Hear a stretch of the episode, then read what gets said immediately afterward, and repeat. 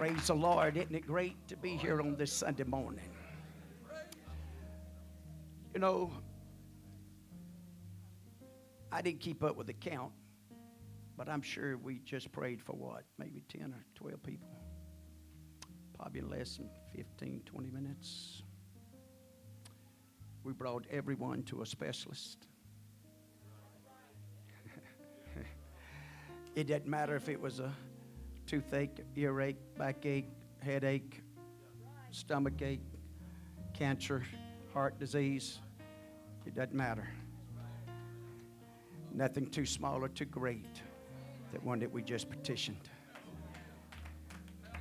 And he has all the right as our creator and the one that paid the price with the stripes laid on his back to heal us and to mend us and to step into situations, hallelujah, regardless of how small or how great it is. And it just took about 15 minutes. You can't even get a specialist on the phone in 15 minutes.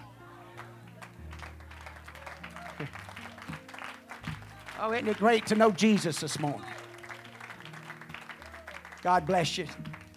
Let's say again, it's so good to have all of our guests with us. As you can tell, we're going to have a baby dedication. Hallelujah. God bless them. Good to see all. We'll let our classes go back. Amen. And come back out about 11:30 and get involved in dedicating Riley this morning.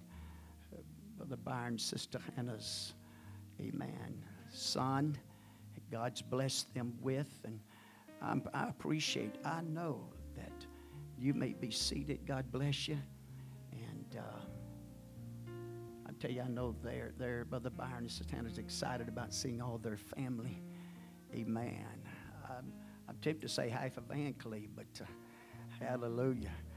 We know that'd be just a little exaggeration, but we are just honored to have all of you to come and be a part of this and be in this service, amen, today.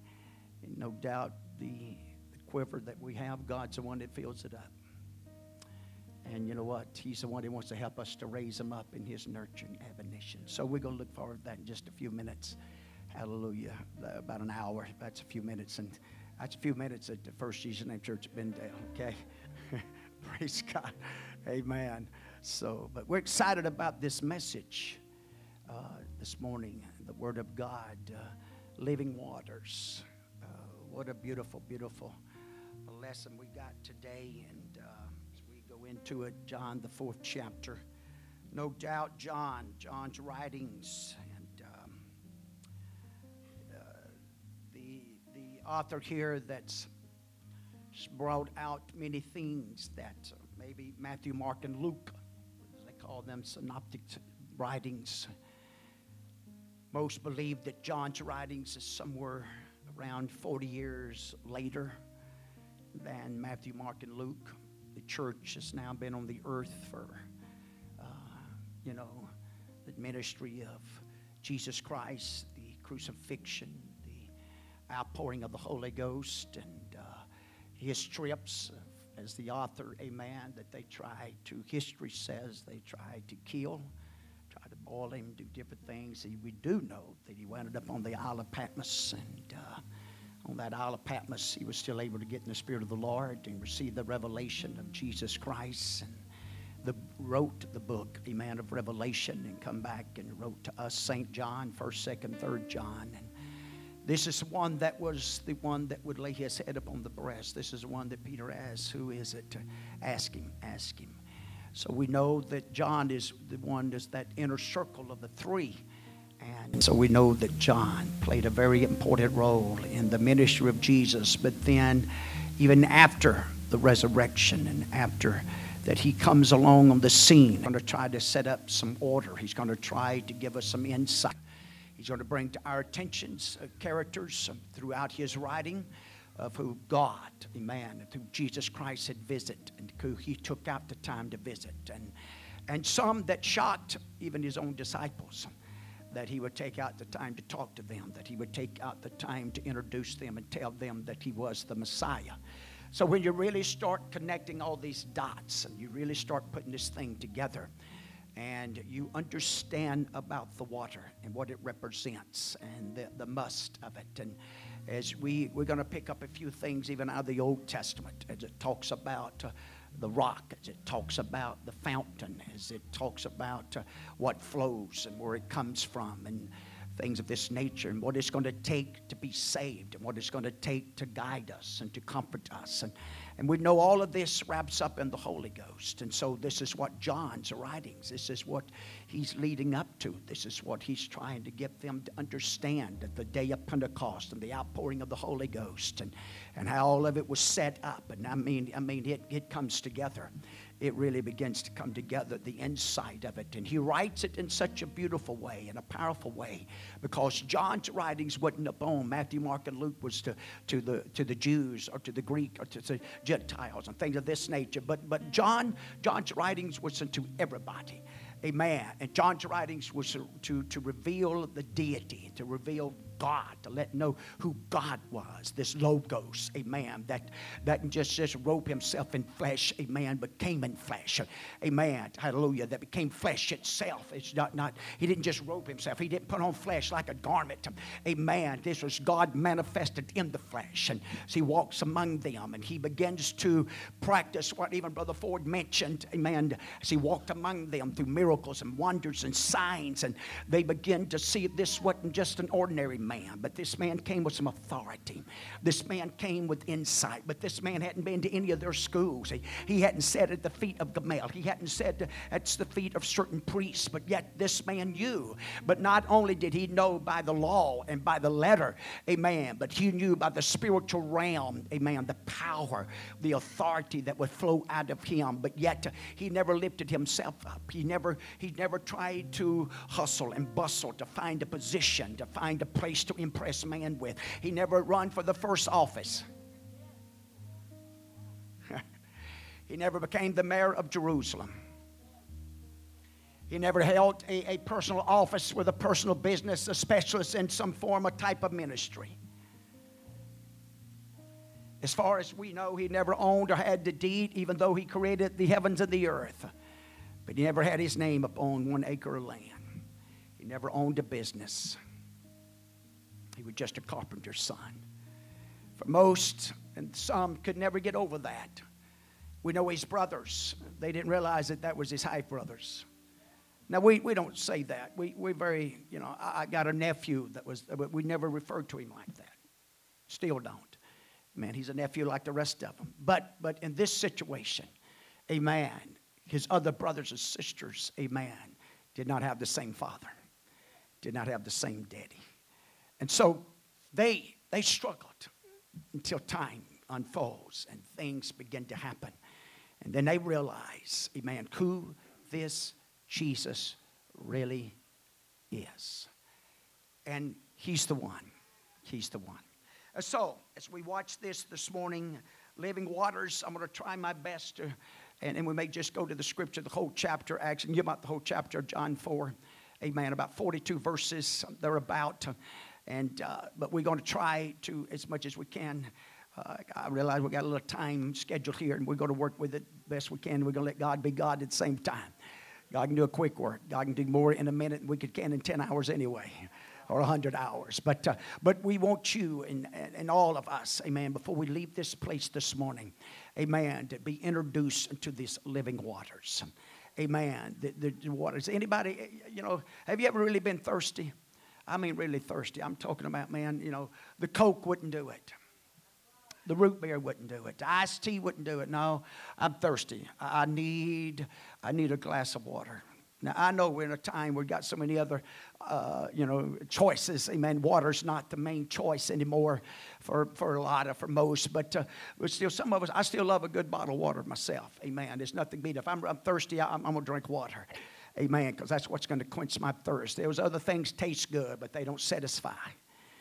They don't regenerate a man. And, and I thank God, for Powerade and all these other type of Gatorade and all this other they got and what they've added into them. But still, there's something about water. And throughout the scriptures, amen, all the way from the Old Testament, the New Testament, you're going to see the importance of water. And even in realms and places of where there was plenty of water. In fact, in part of the inheritance, when you go into the Old Testament, amen, a part of their inheritance is when it was given, those, amen, wanted to make sure they had some plains or some areas that had plenty of water, because in the desert and the place and the geographical location where Jesus was born and his place with sheep and goats and things of this nature, water was a very precious commodity. It was a must. They didn't have the means and ways of digging holes and getting into the ground and like you and I do today. And so to have water and have access to water, if you know anything about the West, or you know what I'm talking about, it's true. Amen. Some of the most popular ranches and out West, amen, is because they went and claimed watering places first. Amen. Before they ever got the acres, they knew that water was a must, and the access to water. I wanted to catch that. That's where sometimes fencing came in. That's where battles over ranches and bloodshed, amen, was over water and access to water. And if you're thirsty enough, you'll be willing, can I say it, amen, without really, you'll almost be willing to kill for it, because I'm ready for it. I'm thirsty. I'm going to die if I don't get it. And sometimes that's the same way when it comes to Jesus Christ, to have that type of thirst, that type of hunger inside of us. I want to know you, God. You're my creator. You're my maker, and you exist. I believe in a creation. I believe in God. I believe by just looking around us, as the psalmist put it, that there is a creator, that there is a God. The universe itself tells me that. When I get up in the morning time, there must have been a designer. There must have been somebody had something in mind. And all of this didn't just fall in place. We don't believe in just evolution, amen, where you just begin the things begin to form and shape out of slime and things, and even the monkey deal and all that other. Hey, I want to ask them then, what happened to the monkey deal? Surely we ought to evolve to something else by now. We're going to, but it's going to be through a resurrection. It's going to be through Jesus Christ. It's going to be through the gospel. Amen. Hallelujah. We're going to become that new creation. This mortal is going to put on immortal. Amen. But until then, we got to deal with these earthen vessels. But these earthen vessels must have water. Be filled with water, that heavenly treasure that God wants to bless us with. So, with the help of the Lord here this morning, I hope we covered a lot of the bases that we'd like to. John 4:13 and 14 is a focus verses this morning. Jesus answered and said unto her, whosoever drinketh of this water shall thirst again. But whosoever drinketh of the water that I shall give him, Jesus is the only one that can give it. People say, well, y'all the Jesus only. There's no other. He's the only one who can give us this water. He's the only door that leads to eternal life. It's the only name given among men whereby we must be saved. If you want salvation, you want healing, this is the name you got to call on. This is the name that holds all the authority and power in heaven and earth. Amen. There's other gods in the earth. But if you want a divine intervention, you got to call on this name. If you want a miraculous thing to take place, this is the name you got to call on. If you want your sins washed away, this is the name you got to call on. If you want to find salvation, this is the name you got to call on. If you want to find healing, this is the name. This is the name. If you want deliverance, this is the name. All the others, amen, will not work. They may put up a facade and they may put up some kind of programs, but it won't last. It won't hold. It won't bring you through. Amen. But you know what? This is the name, amen, that's going to get us out of the grave. This is the name that's going to get us off of this earth. This is the name that's going to enter into this kingdom. Amen. Thank God through this name I've been able to see it and experience this kingdom and drink of these waters, and there's nothing like it, amen. So as we watch this, as he talks about it, he says, I shall give him, shall never thirst again, but the water that I shall give him shall be in him a well of water springing up into everlasting life. Notice there is a goal, there is a process, amen. The waters that I give him is going to be like a well. It's going to spring up into what? Everlasting life. What's everybody looking for?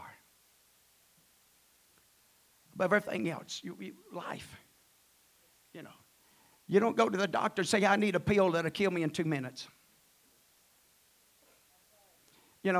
You don't get up in the morning time with all kind of pains, you know. You don't, and I'm not making light, so don't take it that way. You don't wake up in the morning time, all of a sudden, man, that pain hits you, and you grab your chair. Whew, praise God, hallelujah. It's over with. Thank God, I'm fixing to leave.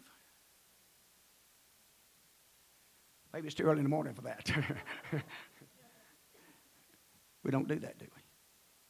Your cabinets are not filled with medicines to, amen, to do what? But to bring healing. And so we won't. We're looking. You know, some people spend a lot of money for life. They're looking for it in this world. They're doing everything they can for this vessel. They poke it, they tuck it, they they do all kind of things looking for everlasting life. They don't want to get wrinkled. They don't want to lose their hair. They don't want to lose their teeth. They don't lose their eyesight. Amen. I mean, hey, but we're growing old. That's part of it. That's what happened out of the garden. Since the garden, it took that. From that day, they started getting older. I believe until then, Adam and Eve didn't grow. Amen. Their lives, you know, they wouldn't have known anything about death, but sin brought. So now we need something that's going to give us life, and so this water, amen, that's going to be introduced, and I love the characters that John writes about. Amen. 2 Sundays ago, we learned about Nicodemus in the 3rd chapter. Then we learned about John the Baptist last Sunday. Amen. What's some powerful characters right there. But boy, here's another one this morning. Amen. That we're going to learn about. Amen. In John the 4th chapter. A lady that you and I could easily say she didn't have it all together. She had her troubles. She had some situations, and she had a problem with fellowship and companionship and getting along with people. Amen. But God, you watch this as this unfolds. Amen. Because what's going to sum this thing up, it's whosoever will. Nobody, amen, is disqualified to come and drink of this water. Everybody has a right to this well. I want you to hear me this morning. Everybody. Jesus Christ seen to it. That's the reason he came. He came to tear down those partitions and walls of separation, that whosoever will, they could come and drink of these waters. And he's going to prove that in this 4th chapter here this morning. He already started with Nicodemus, a Jewish leader, the one that should have recognized him as the Messiah, the one that knew the letter and should have known that he was fulfilling the prophecies. And Peter picked up quickly, hey, that's the Messiah. That's it. He's doing it. But he missed him. So we begin to see what's happened. What did we lose in the garden? Did Adam and Eve die? They did. It's called a spiritual death. They were separated from God from that moment on. And really in the scriptures, we don't know what happened. We don't know what from that point in their behalf. Cain and Abel, we hear conversations with him, talk to him, but the scriptures don't say anything about Adam and Eve. What I know one thing, he put serpents there, and he protected that tree of life, and he wouldn't let them come and partake of it because it wasn't God's will for man to stay in that state. Amen.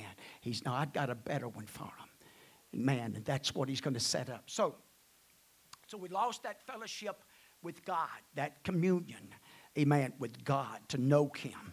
And so for now, for 4,000 years, God deals with them using Israel, amen, as the means of the nation, amen, to bring this one true God known into the world and brought in Jesus Christ and the covenant, the promises and all that. I don't have time to cover all that, but I'm going to do my best, just lay a little foundation here to get us to understand that. But now what's unfolding through this Messiah that's going to come, through this Jesus Christ, and the good tidings or the gospel or the good news that a Messiah has been born. Amen. And through this Messiah, we know that the dead are going to be raised. Blinded eyes are going to be opened. Amen. The deaf are going to hear, and the gospel is going to be preached unto the poor, not just to a select few or just individuals. But now this gospel, the good tidings, the good news, is going to be preached and delivered and given to whosoever will. It's got an ear to hear it, a passion or desire or hunger or thirst to know God and to know the power of him. It's going to come through this man and through the gospel of the one called Jesus Christ. So as we begin to pick up here and we begin to look into some scriptures, and I'm going to pass the lesson connection right now, but we may come back to it. I don't know if you read it or not. Hopefully you did. It doesn't really, in a way, doesn't matter. But amen, it talks about water in a well that was dug, and amen, out in Missouri, and 850 foot, the water and the gushing up from there, and the guy put in money into it, investment into it, and called it minerals into it, and sold it, bottled it up, 50 to 90,000 gallons a day. Amen, just sell it, and probably came rich off of it, and promising them to heal them. Didn't matter if they had diabetes and have had stomach problems or many other things, that if you drink this water, amen, you're going to be healed. And from what I understand, that well is still flowing, okay? Now, they had dug that well originally looking for oil. But because of the pressure water, amen, coming up, they had to quit that. And so this guy made the investments and gets into it and had it examined. And so these different types of minerals was in this water. And so they begin to sell it, okay? And so this has helped us understand that, you know what, it's still flowing today. So the writer said that the locals there still have apparently access to this well and come and drink of that water freely from all accounts, maybe. Hallelujah. But you know what, we're talking about a well this morning, not just ones in Missouri. Amen, could come and drink from it, but it's whosoever will. It doesn't matter where they're at, don't matter what nation they're in, doesn't matter what culture they come out of, don't matter the color of their skin, it don't matter if they're rich or poor, it don't make any difference, educated, illiterate, it don't make any difference. God, amen, so loved the world that he gave his only begotten son, that whosoever believeth him should not perish, but have everlasting life through this man called Jesus Christ. Everybody can find salvation, everybody, amen, can experience God, everybody can get ready to meet him in that moment, a twinkle of an eye, amen, but you've got to believe in the message. You've got to believe in this Messiah. You've got to believe, amen, amen, that the waters, when I drink of this water, hallelujah, it's going to be different, amen. It's going to be powerful. It's going to be transforming and changing, amen, when I experience this. And so here we go. As we go through it, you get to John, the 4th chapter, and you begin to look at it. And the writer really begins, he goes back to John, the 3rd chapter. He talks about how that Nicodemus came. How many of you remember he came, what, at night? He came under the time of darkness.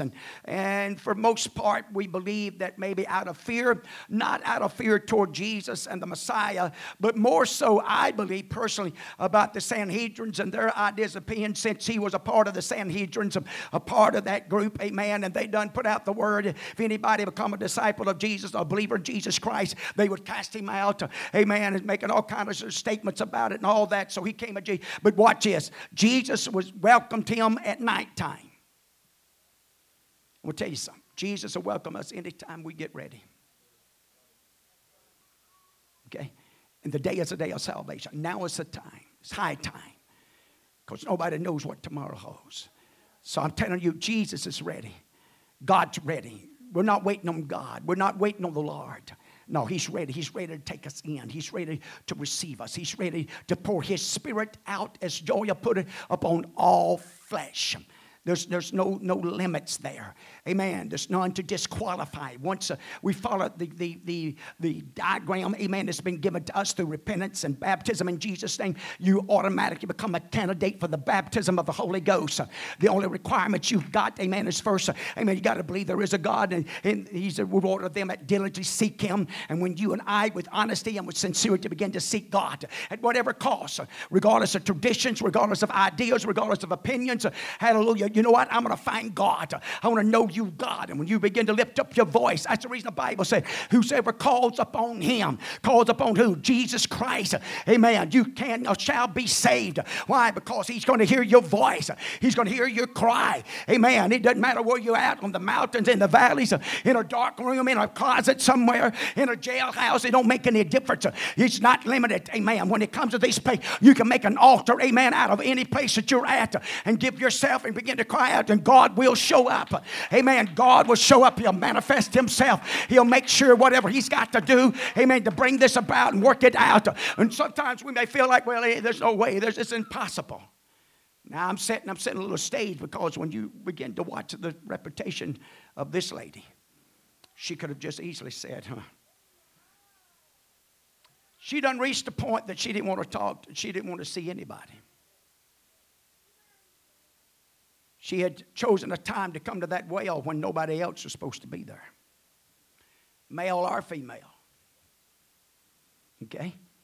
So we're getting a little idea. So as we go from that, we begin to see here, amen, that the Bible itself taught us in John 1:11 that he came into his own. and his own received him not. Talking about the Jews, the chosen people. Amen. But at the same time, let's make this thing. Some of this had to be fulfilled, and some of us better be thankful as the Gentiles, as a wild olive branch, we got grafted in because of their rejection. Amen. Amen. They rejected him. There's going to come a time, that fullness is going to come, and I'm going to go on because time won't allow me to cover all of that. And so as we begin to look at this, Jews despised the Samaritans because of their mixed racial marriages and religion. I won't take you to the scriptures, but 2 Kings 17, if you want to jot this down, 2 Kings 17, 24 through about 38, you read of a time of Nebuchadnezzar and out of Babylon, and how that he had brought, if my memory serves me right, about 5 different nations, and brought them into Samaria. Remember now, Samaria, amen, was the captain city, amen, of the northern tribe of Israel. And so he brought them into this city and into this region.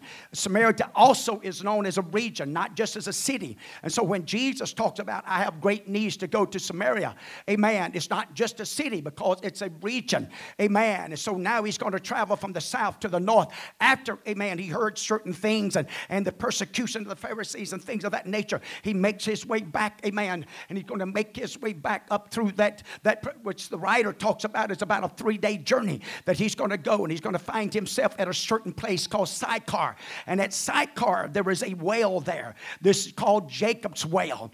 Now, some talks about that it was dug. Some says it was not. Said if you go back in the Old Testament, and I went and looked, they're right. Amen. It don't say anything about Jacob dug that well. And so also, I've done a little study on that well, and even up to this day, that it's about they got shrines built over it and different things of this nature. It's about filled in. It did not have a spring springing up in it. Amen. It depended upon the waters from the heavens, amen, to fill in and fill up these cisterns and, you know, these systems that was used. And so we're seeing something being laid down here as we watch this. Now, you remember you and I are earthen vessels with a heavenly treasure. Once you drink of this water and experience it through the power of God and the Spirit of God, with the evidence of speaking in tongues, as the Word of God's taught us, it's a water like no other water, amen, and once you've experienced it. But we're earthen vessels, okay, were cisterns, amen. And so when you look at the word cistern, man made cisterns, and they had a lot of time depend on, now God had some too, but they depend on a lot of times the rain from the heavens that would come into these and fill them up, and you would hold them, they would use them to water the cows and things of this nature. I want you to get a hold of that. So Jacob's well is likened unto that, and it just depends on who you study it out from, what commentaries and things of that nature, amen, about this well, amen, of Jacob. But we understand as we watch this, it is not a debate, but yet as Jesus begins to talk to her, and she begins to reveal some things that she believed and where she's at and how to worship. So we're going to see some things unfold, and it hinges among, it's all going to transpire. It's all going to take place at this well, Jacob's well. Amen. This is where it's going to transpire. This is where it's going to take place. And in Samaria, now watch this. In Samaria, the Jews would not go through that portion of land. And through it, they would actually go around it. They would go out of their way, amen, because they despised and hated the Samaritans. Why? I'm going to say this, not offensive, just the truth, amen, but they mixed their religion, amen. They didn't believe in the same place of worship, the temple. They didn't believe it in Jerusalem, amen. They had another place, I can't remember the name of it, but anyway, another place that they believed, but also the inner marriage that took place, amen. The Jews didn't believe in that, and they had been taught not to. And that's another the whole ball game, but here they would. So when you go to the Samaritans and you begin to talk about that, you begin to realize why that Jesus says, I have great needs to go to Samaria. Why? Because he's coming down to pull down the walls and tear down the partitions of division and separation. You know what? We still got them today through races and through religion. They're Jews. You better be praying for your Jews. They're stirring up, and there's a spirit stirring up, amen, of hate and a bitterness toward them. With what's going on over there now, even some of our own universities and places like that, certain peoples are being stirred up about it, wanting to rise up against them and things of this nature. But you know something, you better pray for the Jews, and you better pray for the peace of Jerusalem. There's God's chosen people. God's got it worked out, and that land belongs to Israel, and God said there's going to be theirs, and regardless of whatever's going to take place. So I'm throwing some stuff in there, but it's just the truth. And so here we are. They hated them. They hated them with such a passion, amen, that they would rather go around, go way out of the way, amen, instead of go. And so Jesus is telling his disciples, I got great needs to go there, and I must go there. And I have a feeling, just as my own imagination, okay, I put that in there, but I have a feeling, amen, it's a 3-day journey. So Jesus gets up that morning, amen, the pace is a little more steppy, you know. He's telling the disciples, come on, boys, got to pick it up. We got a place to go. And I know he's God, it's God manifested in the flesh, and God could have just transported them all there. But I'll tell you something, there's some laws and things that you and I must go through as humanity, some processes. You can't avoid it. There's a process that God's going to send. Even with Jesus Christ, the Bible said he learned things by suffering. Hallelujah. Yes, he could have spoke to him. He could have done different things, but he never done it. It wasn't about him. It was about God and the Father and the Father's word and the Father's work. It wasn't about his flesh.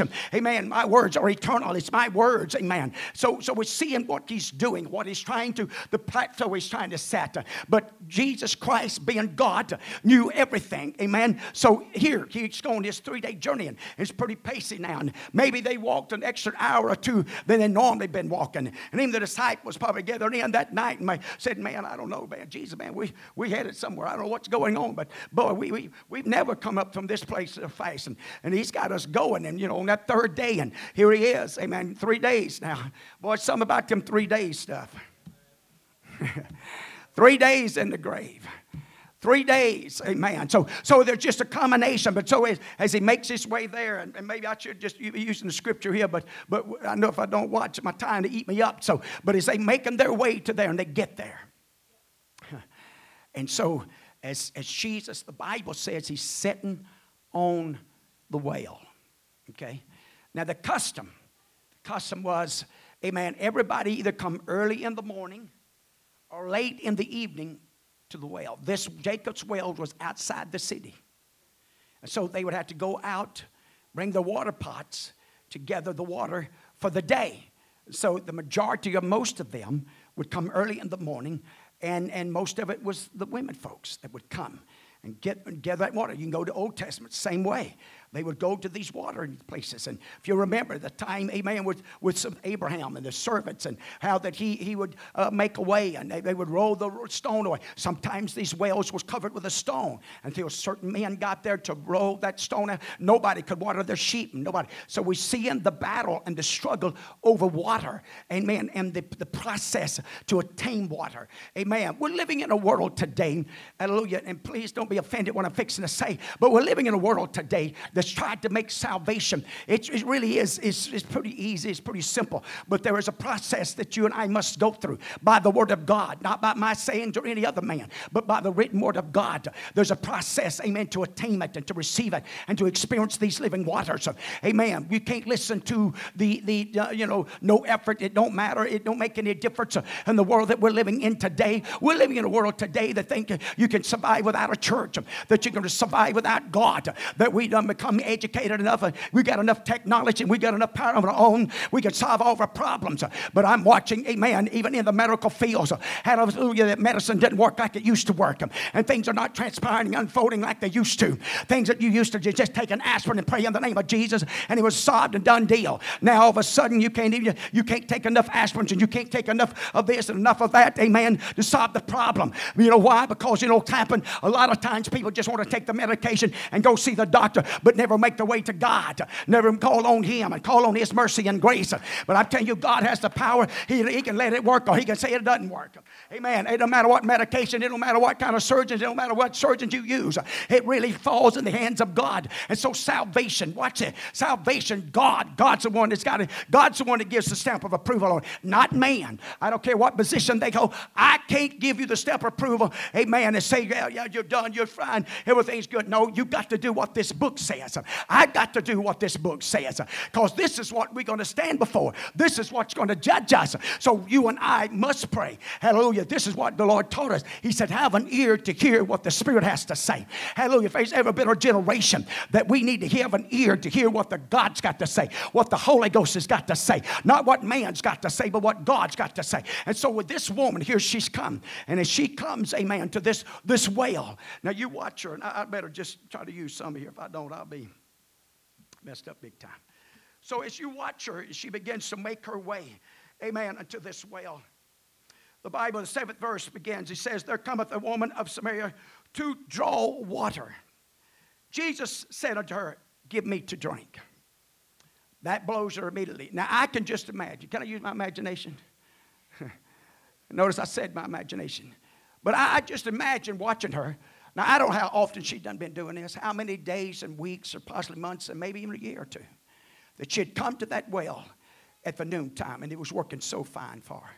I mean, there was nobody there to look at her. There was nobody there to judge her. There wasn't nobody there to cast stones at her, you know, with words. And, amen, give her that look. And, I mean, there wasn't anybody there. So she could come, amen, even though it was in the 6th hour, which is at 12 o'clock. I mean, the temperatures are high. Amen. It was a whole lot easier to go get that water early in the morning when the temperatures is only about 60 or 62 than wait until it gets 92. How many of you liked your summer you just had? How many of you liked that 100-plus degree weather? Brother Quinn's the only one nodding that head back, yes, back there. Hallelujah. Hallelujah. Brother, if you stayed out there long, it'd have blistered that head. My Lord, it was hot. Man, I don't want 100. Y'all, if y'all want, 90's not too bad, but 100, 110, 115, that's too hot. There ain't no sense in that. I don't see no reason for that. Praise God. Hallelujah. But anyway, let's move on. Amen. But anyway, she'd come out there. No doubt she'd have to sweat, but it was worth it because she didn't want, amen, to have an encounter with nobody. And I can just imagine maybe she round the curve and come up the path, and all of a sudden there sits Jesus on that well. I don't know. Maybe she stopped in the track for a second. Maybe Jesus didn't even really look up. I mean, he's God. He knows why he's there. He knew who was coming. And he knew what time she'd show up. Maybe Jesus, he just kind of, maybe just held his, I don't know. But apparently he welcomed her enough. She didn't feel, and watch this. She had to have water. You got to have water to survive. She couldn't go back home without water. Sometimes the hunger or the thirst for the water of God is worth whatever sacrifices that you got to pay, amen, to experience the waters. Don't worry about what they say when you pull up in the parking lot. Don't worry about what they say when you walk in the house of God. The house of God is a house of prayer. This is a place where you'll receive water that you can't find at any other place. You're not going to find it at the honky-tonk. You're not going to find it in the highways and the byways of this world. Amen. If you want living waters, there's only one place.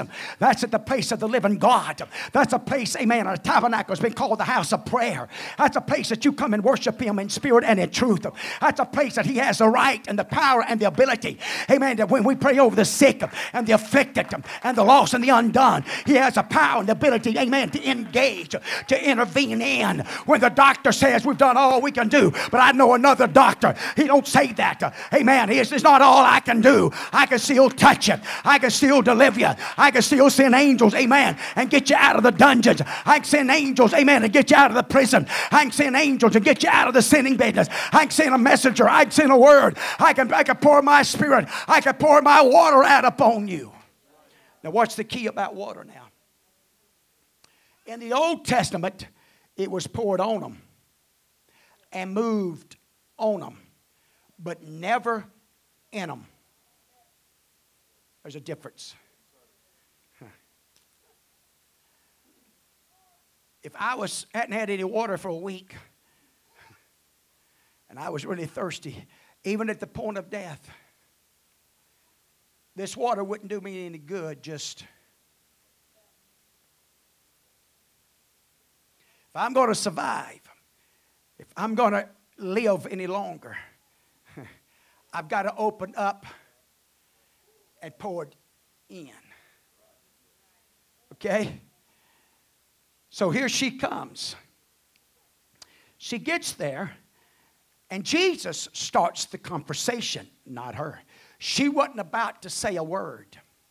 She probably wasn't making any eye contact.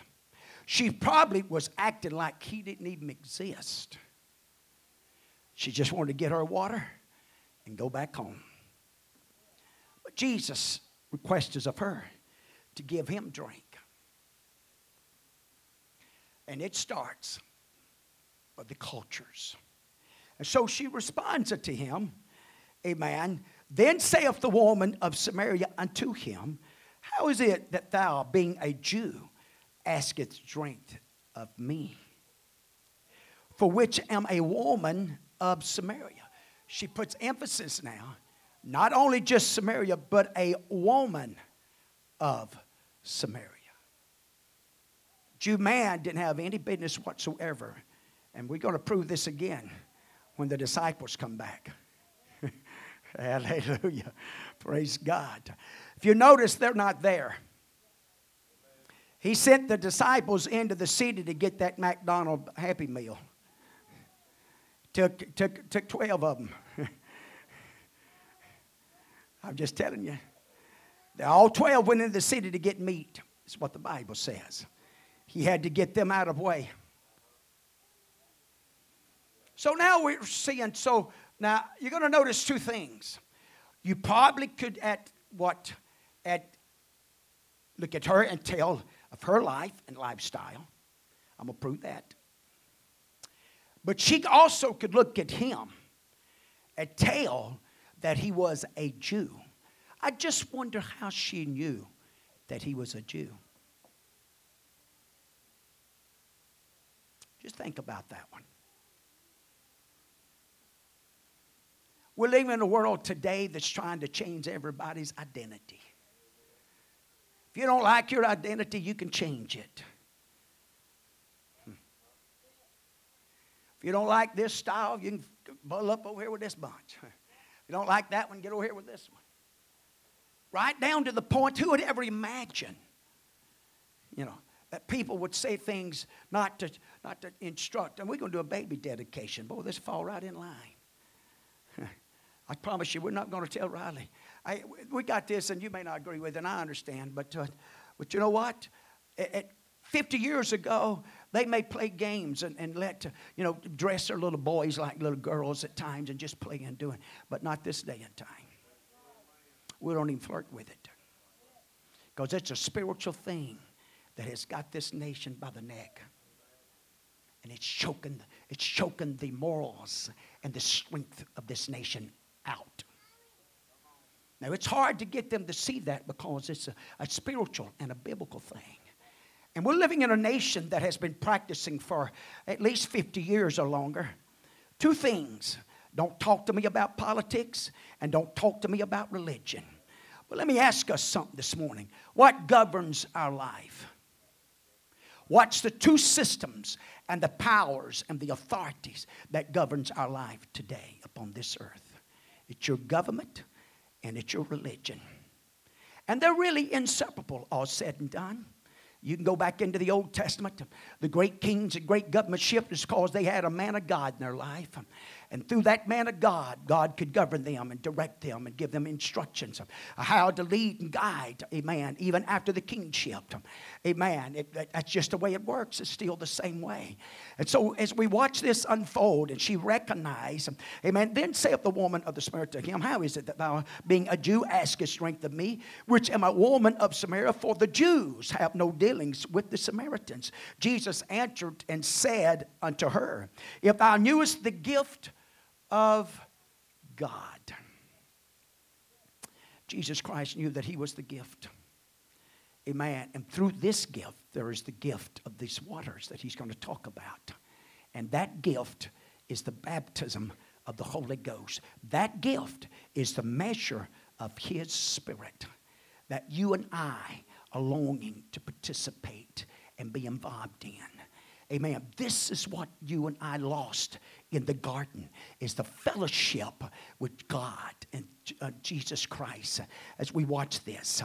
If thou knewest the gift of who it is that saith to thee, give me to drink, thou would have asked of him, and he would have given thee living waters. And that's our topic here this morning, living waters. Not dead waters, not stale waters, but living waters. Living waters is going to be like a spring, like a well springing up. There's a continuation of it. And the more often you allow that springing up, come on, Holy Ghost folks, the more often we allow this thing to spring up in us. That's the reason, amen, we're taught about the Word of God to pray through, amen, on a daily basis. We're talked about coming and dining and feasting and drinking upon this. Amen, He's not only the daily bread, but He's the daily water. You know why? The church a lot of times don't have the strength and energy and the zeal and the power and the excitement and the joy she ought to have because she hadn't been drinking enough. Amen, because she's not as drunk as she ought to be. We'd have got a good Holy Ghost drunk this morning. We'd have staggered and made our way into this place of worship. There'd be such a creation, such a power and a presence in this house. I'm telling you, amen, because it's the Spirit of God that draws all men. And without His Spirit, no man can come. This is the waters that you and I have been taking up. And this is the waters that we're trying to let everybody else know about. Because this is the only Spirit that's going to save us. This is the only Spirit that's going to get us out of here. But I'm telling you, the same God, amen, that we're talking about this morning and we read about in the book of Acts is the same God today. He's still in the miracle working business. He's still in the saving business. He's still in the business, amen, atoning and setting us free. I don't care who they are and where they come from.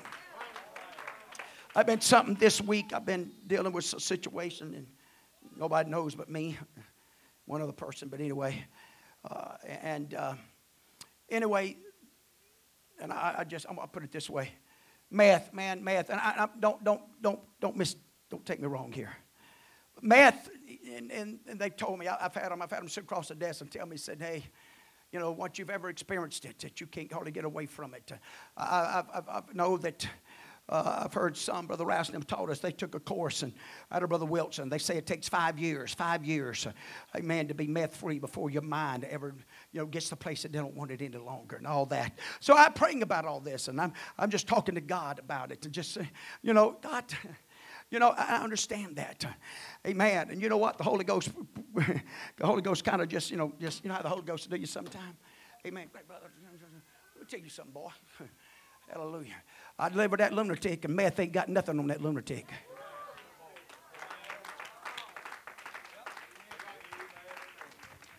What's the key? That lunatic wanted to be set free, Brother Byron. That lunatic was sick and tired of his lifestyle. That lunatic was sick and tired of demons. Some 2,000 to 6,000 demons ruling and governing his life. That lunatic was tired of living up in the tombs and howling. Amen. And everybody running away from him. But he seen a man called Jesus. And he come running to a man called Jesus. And he was willing to sell out. He was willing to be his disciple. He was willing to go wherever he wanted to go. It wasn't too big a price, amen, for him to pay. If you'll liberate and set me free, hallelujah, I'm willing to walk with you. I'm willing to live for you. I'm willing to do whatever you want me to do in the Holy Ghost. Because I'm looking for somebody to set me free. Because no other man's been able to do it. They bound me up. They tied me up. They tried everything they know to do. No, they couldn't do anything for me. Jesus is the only one that can set me free. So what I'm going to tell us this morning, amen, when you make up in your mind, I don't care what may have us shackled. When you make up in your mind, I want deliverance. And God, if you'll forgive me. And I'm repenting. And when you and I repent, when you and I make confession and call on His name, He'll wash us. And if He washes you from something, it loses its hold. When you die out to it, amen, it's over with. You can kick him, you can slap him, you can shoot him, you can stab him, you do what you want to. But that dead man is not going to respond one bit. And so as this lady made her way here and begins to, the woman saith unto him, Sir, thou hast nothing to draw with, and the well's deep. Man, you don't have anything. You don't have no bucket. You don't have anything. Man, so I take it, and I'm just going to take it because, so apparently, you know, a lot of times you see these wells and pictures of wells. What do you see at the well? Got the rope and the thing up there, and a bucket. So apparently everybody had to bring their own pot. I may preach that tonight. I ain't talking about the pot smoke either. They're trying their best to legalize it too, ain't they? They're trying their best. You know what? They're looking for this is what they're looking for. Man, this is how they're looking for. This is the comfort they're looking for. Amen. If you want your pains, amen, really relieved, this is the place to get it. Oh, praise God. Anyway, I don't mean to jump those rabbits, but anyway. Hello. The woman saith unto him, Sir, but they have another drawing. The well is deep. From whence then hast thou that living waters? From whence? She picked up. Now notice something. Go back to Nicodemus. Now we're seeing a spiritual darkness, not only a spiritual darkness, but we're seeing, amen, the condition of moving from the natural perspective and receiving things into the spiritual realms. Nicodemus couldn't understand born again of the water and the spirit. How can a man be born again? Can he enter the second time in his mother's womb and be born? And so now when we get to her, from whence? You don't have nothing to draw with. From whence is this living water going to come from? How is this going to be? Art thou greater than our father Jacob, which gave us the well? Now notice that connection. Our father Jacob. She's holding on to some of that. She's not totally unknowing of what to have hope in, to what to be looking for. How many in this house looking for a better day? Huh. In this life and in that one to come.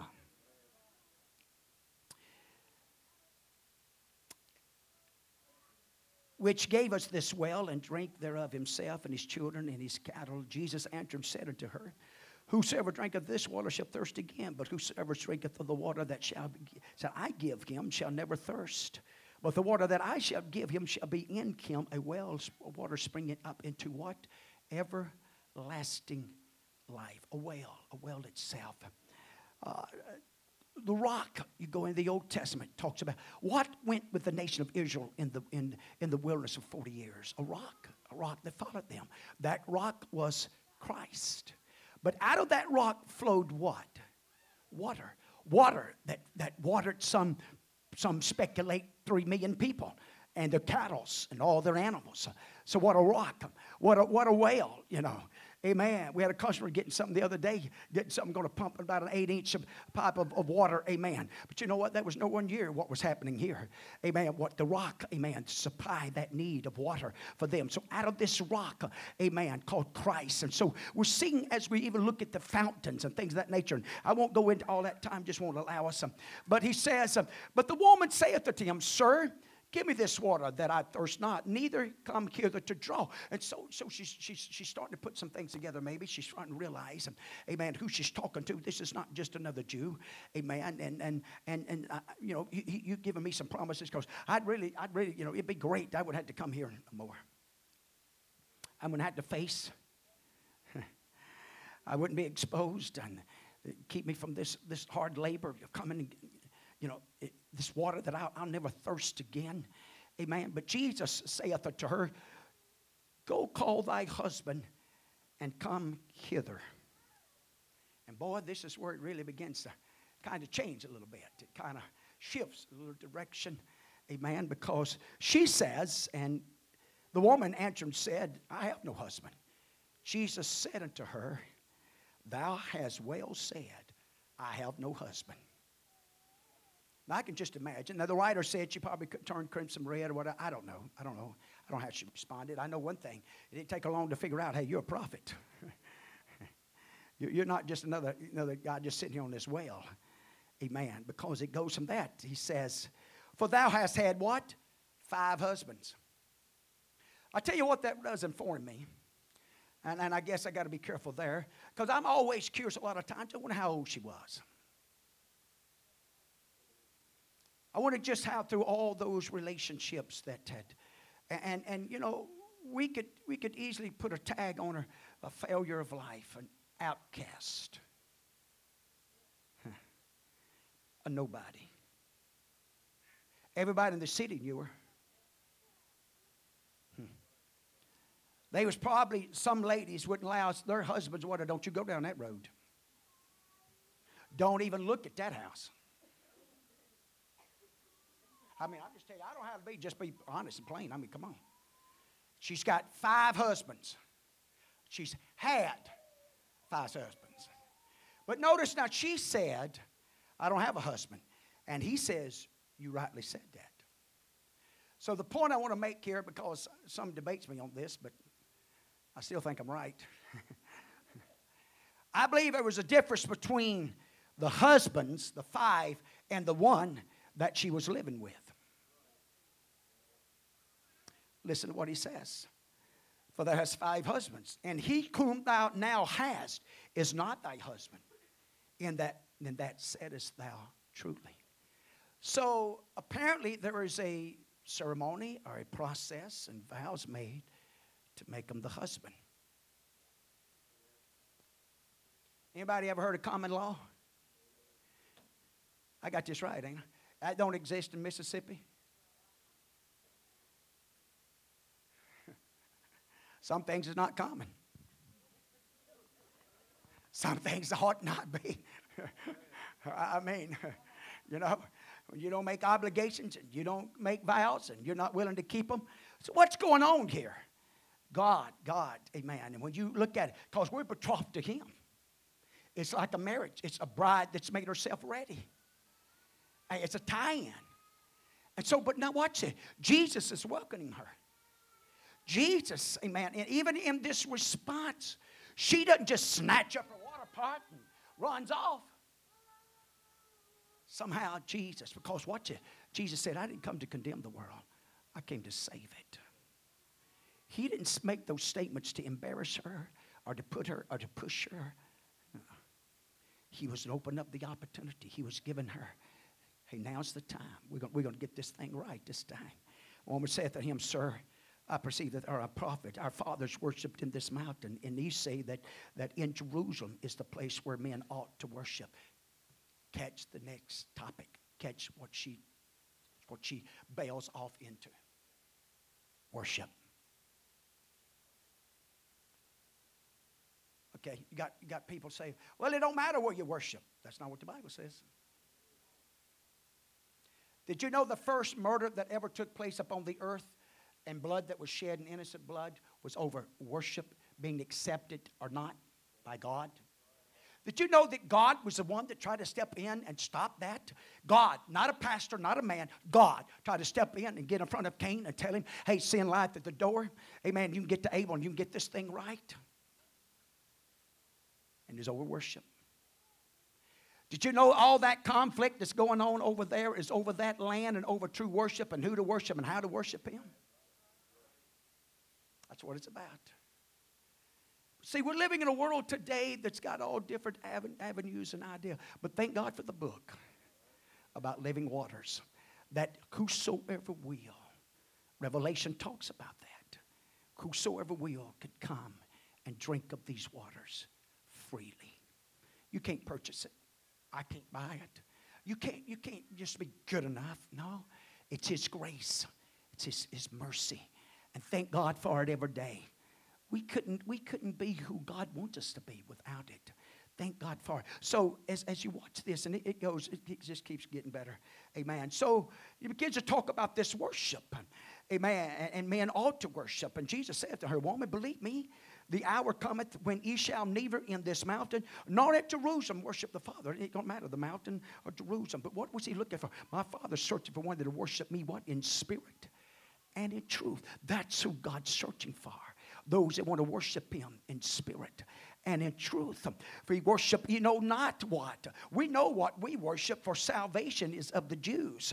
But the hour cometh, and now is, when true worshipers shall worship the Father in spirit and truth. For the Father seeketh such to worship him. For God, watch this, John 4:24. For God is a spirit. If you don't learn anything else this morning, let's learn that. God is a spirit. God is a spirit. He has no other form except Jesus Christ. That's the reason you get in Revelation, talks about one throne. That's the reason Jesus taught Thomas, amen, when you see me, you see the Father. Amen. I'm here. I am the I am. There's no other. The I am is the one, amen, for whatever we have need of. He's the one that we come to. He's our heavenly Father. He's the Almighty. He's the everlasting. He's the counselor. He's the Prince of Peace. He's the only one that comes and fulfills that. And as you and I come to partake of these waters. And so as this moved on, the woman saith to him, I know that the Messiah cometh. Notice that. And all those bad relationships, you know. Hallelujah. She knew that a Messiah was coming. She knew. Now, she done made a connection with the father, Jacob. Now she's saying, hey, I know that when the Messiah comes, what's going to happen? What's going to take place? Amen. When this Messiah comes, which is called Christ, when he cometh, he will tell us all things.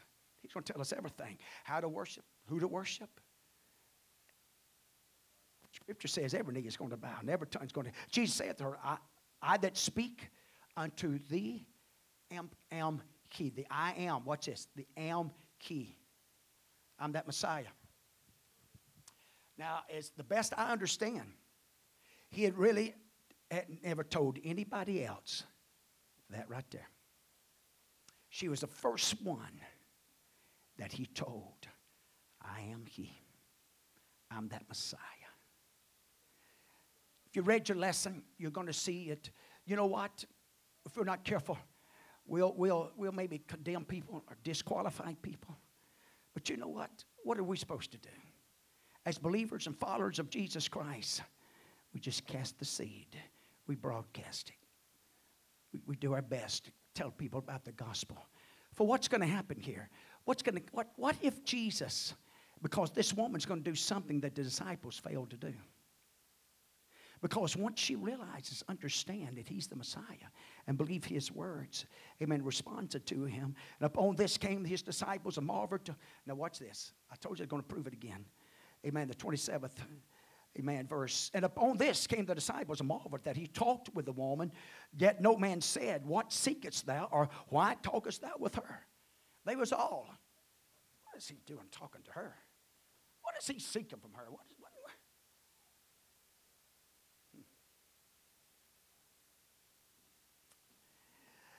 Woman then lifted up her water pot, left her water pot, and went her way into the city and saith to the men, come see a man which told me all things that ever I did.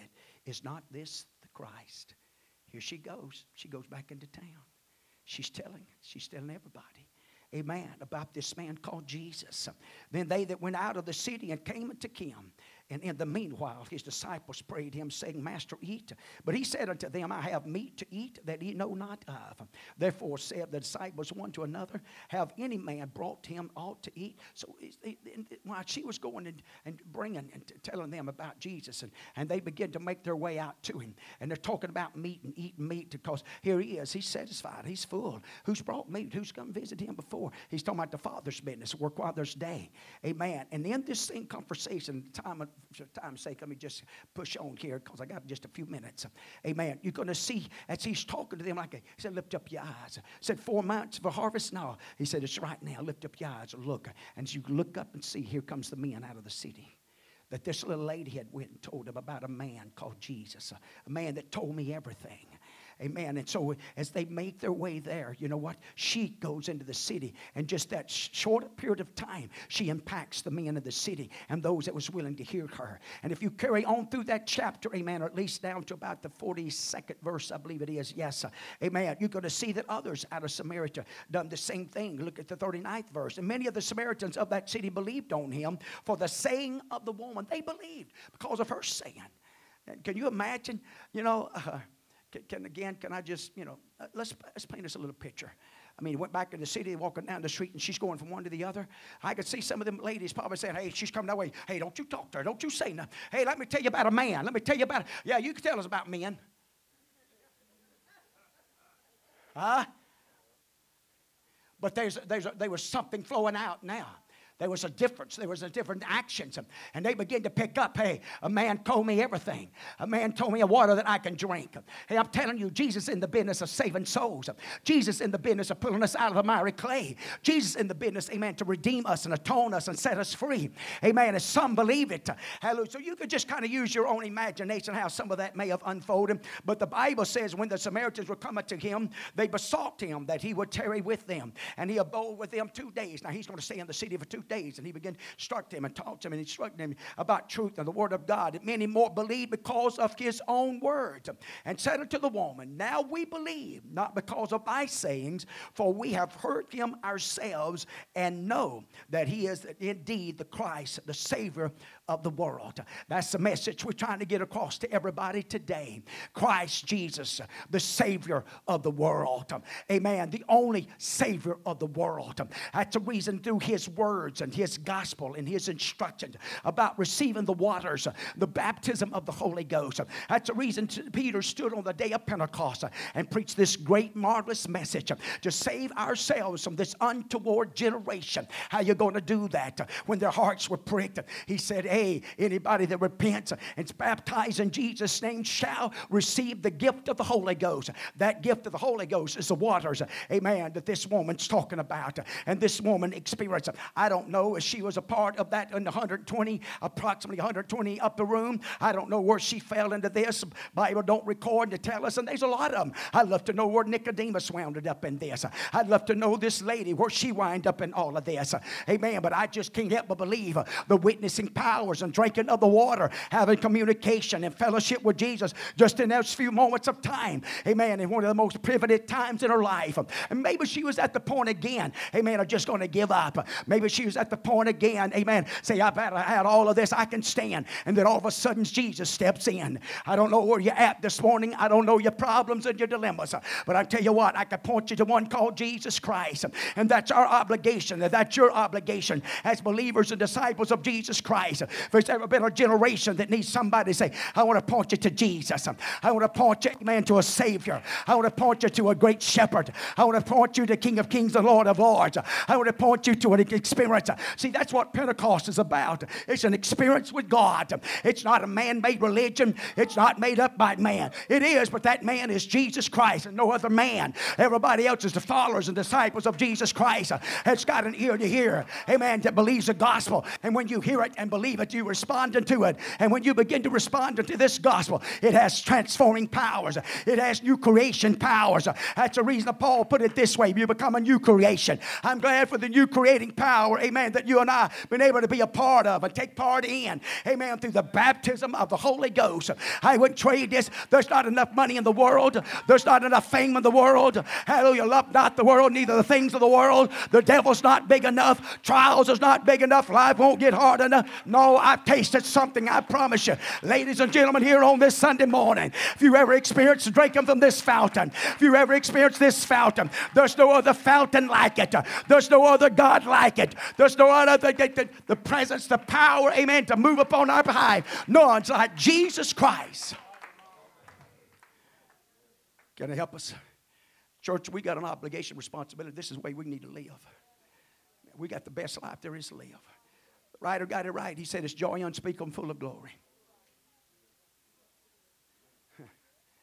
Sister Tammy, I'm not going to be a sad, sad Christian.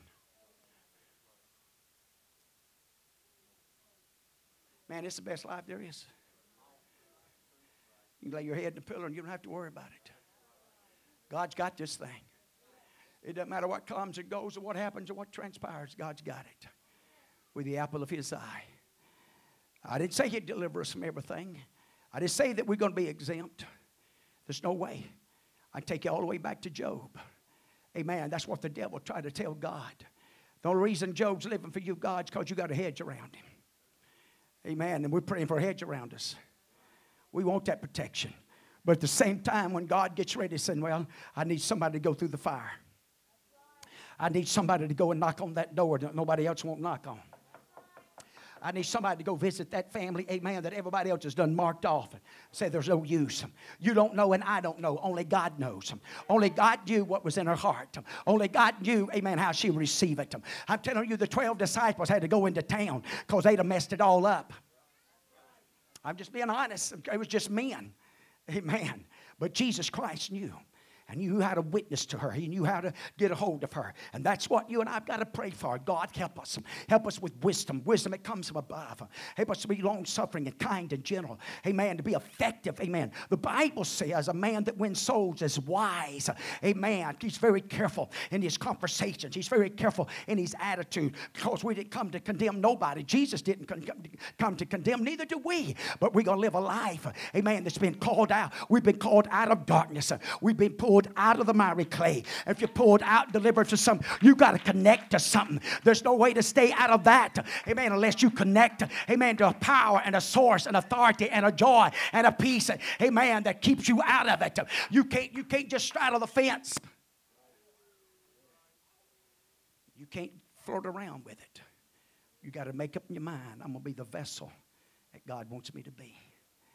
So we've watched this in the last 3 Sundays now, John's writings from Nicodemus, John the Baptist, and the call of God upon his life and what he was willing to decrease that Christ may increase. Now we're watching a lady. Her life was a wreck. Come on, let's just be honest about it, without judging, without anything. 5 husbands, and decided, well, I'd just try shacking up. I won't go through the process. I'll just shack up. It probably won't last either. He probably don't know what he's talking about. One thing after another. I mean, you know, she had the T-shirt. Praise God. She might have been the Liz Taylor. I don't know. Some of you know what I'm talking about. Some of you probably don't. But you know what Jesus did? So what is he telling us? It's up to the vessels. Amen. When you hear it, when you hear about Christ, when you hear about Jesus, when you've heard about the water, there's a Savior. There's a living waters that I can take of. They become like a well springing up. Another place the Bible talks about, out of our bellies shall flow rivers of living waters. I want to be that vessel this morning. How about you? God bless you today. Hopefully something's been said in this house this morning, in this lesson, man, to encourage you, to maybe spark, if it's not there, a desire to come and partake of this water and to experience this God in that measure, in that form. Or maybe you have, and maybe you're going through some dry times and desert times, and we've all been there. But maybe today there's been some refreshing and some renewing and some regenerating power through the Word of God this morning, the presence of the Lord that's prompted you and moved you, saying, you know what, I've come to drink. I've come to get my belly full. I've come to get my heart, my soul, my life, amen, full of these living waters of Jesus Christ. But we do appreciate you today. God bless you. Got a special occasion this morning. Amen. Brother Byron, Sister Hannah, and Riley, amen. They want to dedicate this good-looking little fella, I'm telling you, amen, to the Lord and to raise him up in the admonition to nurture the Lord. Brother Byron, Sister Hannah, why don't you come? And this is just our custom, our tradition.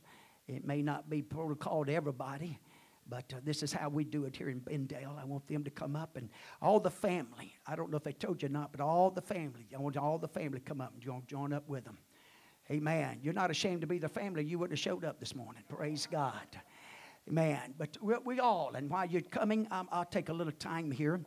We all will have a fingerprint, a hand, an involvement in Riley's life. It may just be a winter. It may just be, but some of you that's here, some of you, now none but more important than mom and dad and have the influence on him, but there's some others that you're going to see him on a pretty regular basis. You're going to intertwine with him. You're going to say things. You're going to be involved in things, amen, to help shape and mold Riley into being who God desires him to be. So there's a great responsibility that lies upon each one of our hearts. And so, hey, even these little ones, and I know they don't understand what I'm saying this morning, but you give it 10 years from now, amen, where he'll be, you know, pushing, amen, 10, amen. These may be 15, 13, 14. And so that impact will change. So that's the reason we do things like this to a certain degree, because we want to dedicate him. But the dedication's not as much as for Riley, it is for you and I. We're coming by being here. Church, if you'll come, I know you're sitting waiting on me to call you. Come, and we're going to all join in, because we're going to have a part in this, of molding him and shaping him and developing him. And you know what? I want it to the good. I want it to the positive side. I want it as the God of this book would have it to be. The scripture had to raise him up in the nurture and admonition of the Lord.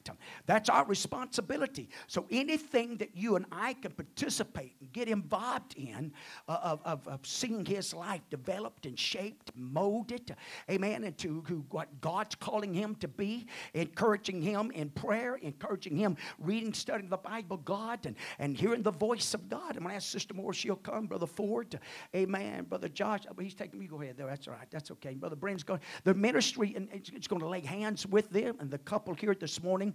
And I know we're just taking a few minutes to do this, but don't underestimate, hallelujah, what God can do in these few minutes, because you know what? It's God's good pleasure to give you the desires of your heart. I know what mom and dad's desire is. Now, look, come on, let's get real. We're raising our children up in a world today that's not near as friendly as it was 40 and 50 years ago. We're raising our children up in a world today, in a spiritual world, amen, that I'm telling you, one night out in the wrong place can destroy their life forever. And so we want the help of God. We got to have the help of God. We can't do this by ourselves. But you know what? With God's help, amen, we can do all things. We can raise him up. We can petition him. We can place him up, amen, in the hands of God. Not just this morning. Not just in this service. But on a daily basis. Amen. I've started earlier, amen, and I do my best to remember all these children and call their names out before the throne room of God every day. I plead the blood of Christ over them. I pray God touch them. Mold them, shape them, God. I don't want them to be clowns at school. I want them to get, even if they could, on that front. I want them to learn. And it's not all in education, but education's a tool. It's a discipline, amen. If they'll learn that, you know what? They'll conquer a lot of things in life. So this is what, you know what? We're going to start at an early age. Amen. We're going to start, amen, while they're young and babies. And know what? He's doing so good.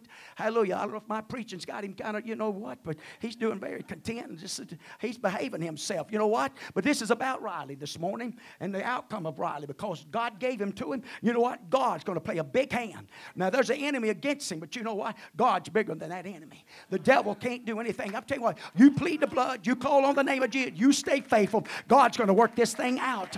God's always going to work it out. He's still working out for his children. So we want you to just join in with us, and we're going to pray over them and pray for God's will, God's purpose. Amen. God blessed him. Amen. Bless Brother Hannah. Amen. Brother Hannah. Brother Byron and Sister Hannah this morning with Riley, and you know what? I believe they're going to do a good job of raising him up in the truth of God and this one God message, and let him live for God. And who knows, if the Lord tarries and Lord long enough, 30 or 40 years ago, he may be the one standing up here taking this mic and preaching to you. Hallelujah. You just don't know, but God does. God knows the ending from the beginning. But you know what? He places them in our hands, and you know what? We take a part in shaping and molding them. But you're going to help me pray this morning? Let's pray.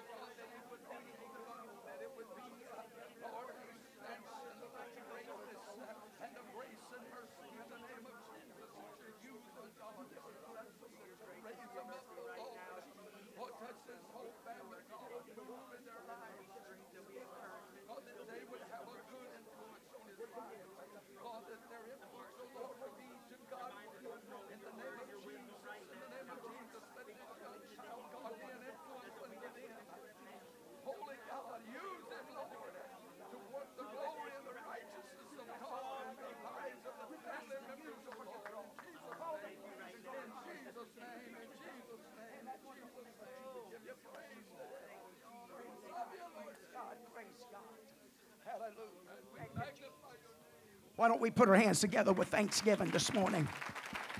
God, we believe in your favor is going to shine upon the Ferguson family today. Not just today, but throughout the years it lays ahead of them. We give you honor for it here this morning. Thank you, Jesus. Praise God. Praise God. Love you again this morning. Appreciate you. Thank you again to all that's come to be a part of this. God bless your souls. Amen. God bless you. I know they're going to be taking pictures and all, so let's give them some time. Love you. Appreciate you. You consider yourself dismissed in the fear of the Lord. God bless you.